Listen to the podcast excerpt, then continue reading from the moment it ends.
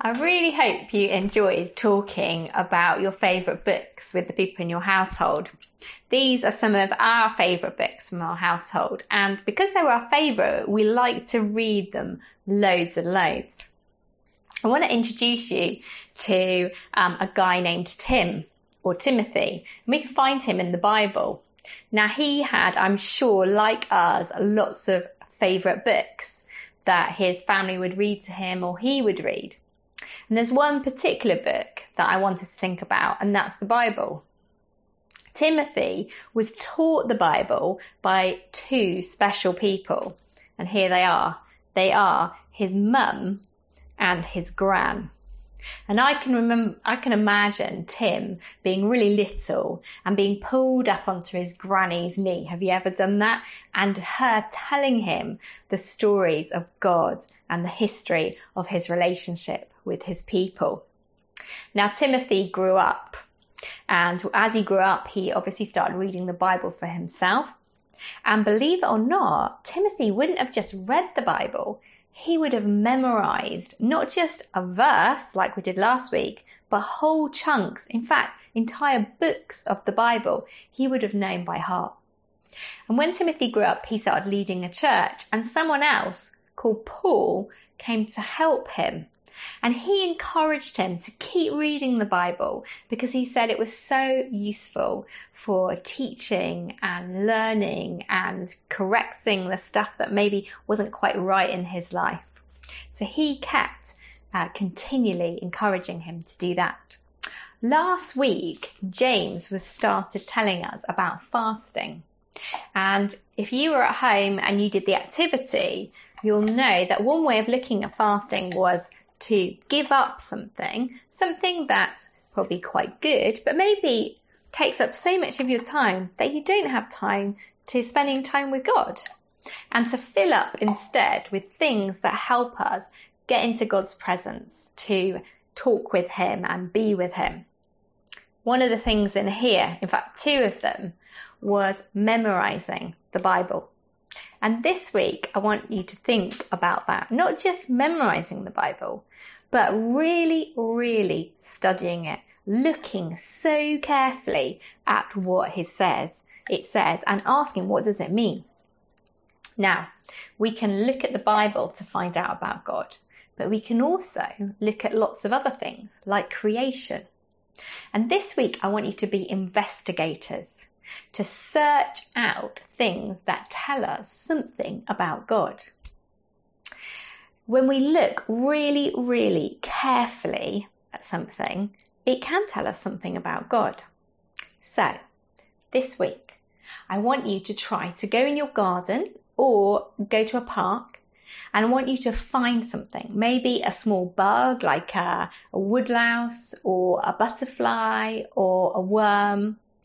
Or I want you to find a flower or a tree and I want you to look really, really carefully at that thing and ask yourself, what does this tell me about God?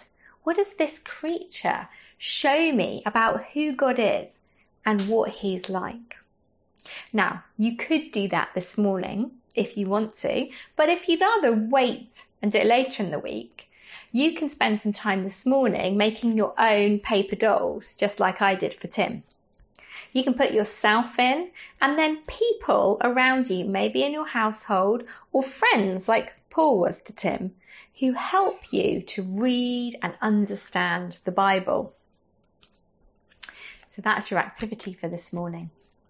So let's be this week investigators who search out things that show us more about God and help us to know Him better.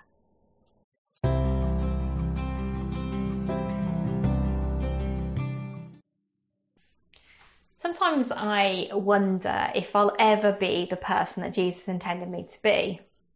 When I'm tired or hungry or emotionally squeezed, um, it's really easy for me to go from this kind of tranquil person of peace to completely losing it. It reminds me every time that I've got such a long way to go. And that doesn't even begin to cover the stuff I'm completely oblivious to. I don't know about you. Perhaps you can change and you can see it all the time. But if you're more like me, you'll know that you've got a long way to go. And that's why intentionally creating space for God to transform us is so essential. I don't know your particular battles. Perhaps you hope to become less anxious about life, but then something happens and it's triggered again. Or you think you've got envy under control, but then you're kind of looking at Facebook and you're forced to acknowledge that you're not quite as content in Jesus as you thought you were. Or you discover, worse still, that someone at work who does the same job is paid more than you.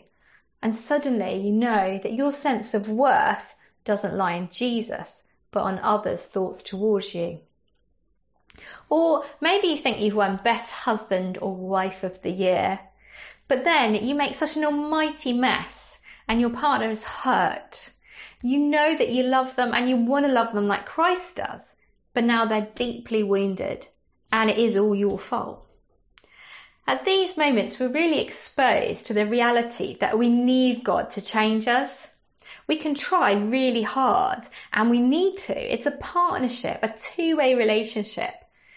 But we also need to allow God space to transform us, to love us, or we will continually fail again and again. Throughout history, Christians have engaged with practices that help them more aware of Jesus and become more like him. There are loads of ways we can do this, some of which we've been exploring together through the biblical accounts of people who follow God, practices such as prayer and simplicity and solitude, and last week, fasting. We'll find some easier than others uh, because of our personality, the way we're wired, or the church we've grown up in, or our family traditions. Others that we find less familiar can feel a bit clunky and even at times weird. But what helps us give these things a go um, is to know that the desire we have is to have a relationship with Jesus. We want him to change us through his loving presence. And when our driving force is, is not religious practice or tradition or religious merit, but our driving force is to be with Jesus then it gives us enough emphasis to create space and try things that maybe don't come so naturally to us. Paul writes in 2 Corinthians 3, verse 18, and we all who with unveiled faces, that means we can see God, contemplate the Lord's glory, are being transformed into his likeness with ever increasing glory, which comes from the Lord who is the Spirit. This is what we want. We want to be changed to be like Him. It's a bit like in a marriage, when you spend time together, um, you start to sound like each other sometimes. Some people even start to look like each other. Maybe they're dressing the same. That's maybe not so good. But in our relationship with Jesus, we want to look like Him. Jesus has removed the barriers between us and Him. It's now up to us to remove the barriers that get in the way of us and Him, to create space to be with Him in our lives. In this season, our traditional ways of putting ourselves intentionally in God's presence, like going to church on a Sunday morning to a building, just isn't possible. So we find ourselves maybe frustrated, but this is also a perfect opportunity that God has given us. He invites us to explore new practices in which we can find Him waiting for us. So this week we're considering making space for study. This is using our mind. We're asked to love the Lord of God with all our heart, soul, and mind. Paul writes to the Roman church saying, Don't conform to the pattern of this world anymore, but be transformed by the renewing of your mind. Study involves this intentional focus, recognizing that over time our minds will be conformed to what we're exposing it to. The mind will always be shaped by whatever it concentrates on. If you listen to a song on repeat, you'll more often find yourself singing that song later that day. your mind has been conformed. When we intentionally focus, we begin to see new things about God. By simply observing carefully ourselves, others, or even the news, we begin to see God. And of course, the pages of the Bible are the most obvious and most essential places to look. If our goal is to encounter Jesus, to be transformed, then we should be looking carefully at him, his life, his teaching, not just glancing as we go past, like glancing in a mirror on the way out of the house, but really looking intently. In 2 Timothy 3, verses 16 to 17, it says, All scripture is God breathed and is useful for teaching, rebuking, correcting, and training in righteousness, so that the servant of God may be thoroughly equipped for every good work. The word God breathed is an attempt to express what the Bible is. It doesn't mean God dictated it or someone, and then someone wrote it down, or that the person writing it went into a trance, or it dropped from the sky. It's a human book written by loads of people over thousands of years. But it's also a divine book, breathed into life by God. And that's what makes it even more amazing. God breathed. That is, the Spirit guided these people. Even if they weren't aware, they were writing the Bible. His Spirit breathes through humans writing this book, and He also gives life to the book, and He and in us He breathes His Spirit as we read this book. Before becoming a Christian, the Bible just made no sense. When it was dull, and to be honest, I didn't read it. But after becoming Christian, the Bible took on a new meaning. It came alive. I wanted to find out what was Jesus like. So I began studying it morning and evening. I really wanted to look at Jesus and I was astounded as I looked at it as the Spirit brought it alive and I kept saying to myself, it's true. It's all true. The Spirit was breathing through the Word and through me as I read it. Paul says in this verse, all scripture is useful. And that's not we take one verse and use it like a tool, but together the whole package, 66 books of scripture, the big picture, all these authors and genres working together reveal who God is and his relationship with his creation. It's useful, therefore, for teaching, rebuking, correcting, and training in righteousness. If you think we don't need scripture or we just need some of them, let's not forget Jesus is our example as Christians, the person we want to become like. Jesus knew the scripture.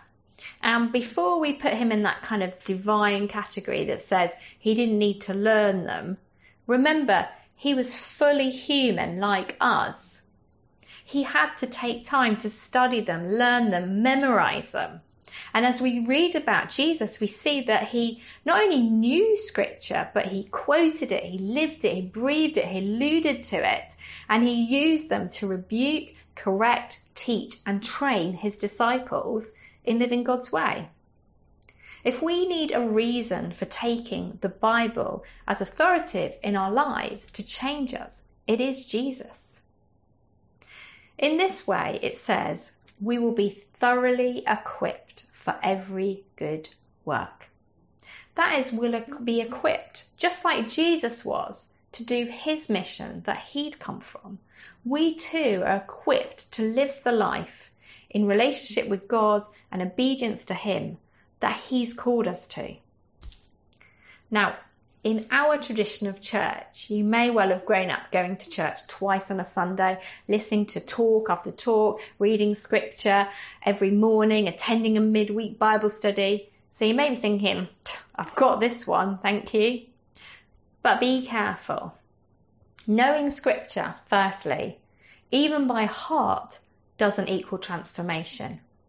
That's what we want from these practices. What I mean is, knowing scripture doesn't mean we know Jesus. The devil knew scripture and quoted it to Jesus. But Jesus had such a bigger understanding. He was able to use scripture correctly because it was part of who he was. Knowing about God isn't the same as being in relationship with him.